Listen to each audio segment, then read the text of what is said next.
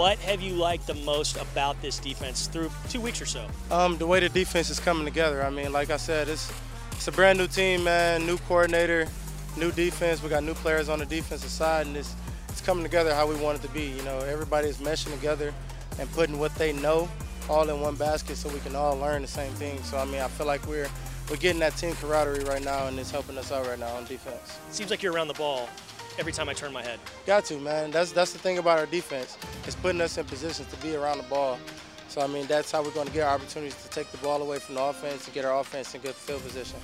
As you continue to get older and older in this league, and you're not very old, you're still a very young player, but do you feel the game slowing down for you? Absolutely, man. That's that's uh, that's the whole you know meaning behind this. You know, it's, it's the knowledge you have and the wisdom that you have playing in, in the league for so many years now, and playing football for so many years. You know, and it it slows down for you. It, you understand it more and more each year. So I feel like it's slowing down a little more. Um, like I said, it's a brand new team, brand new scheme, brand new defense. So uh, just keep working my craft, and it's going to get better.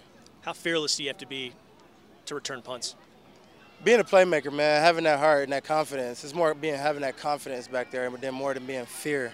Just have the confidence to know, you know, that you're going to make a play when you get the ball. So that's that's that's how I take it. Does that, that, how much does that translate to what you do as a corner, you know, as a defensive oh, back? Same way. As a defensive back, you got to have the confidence.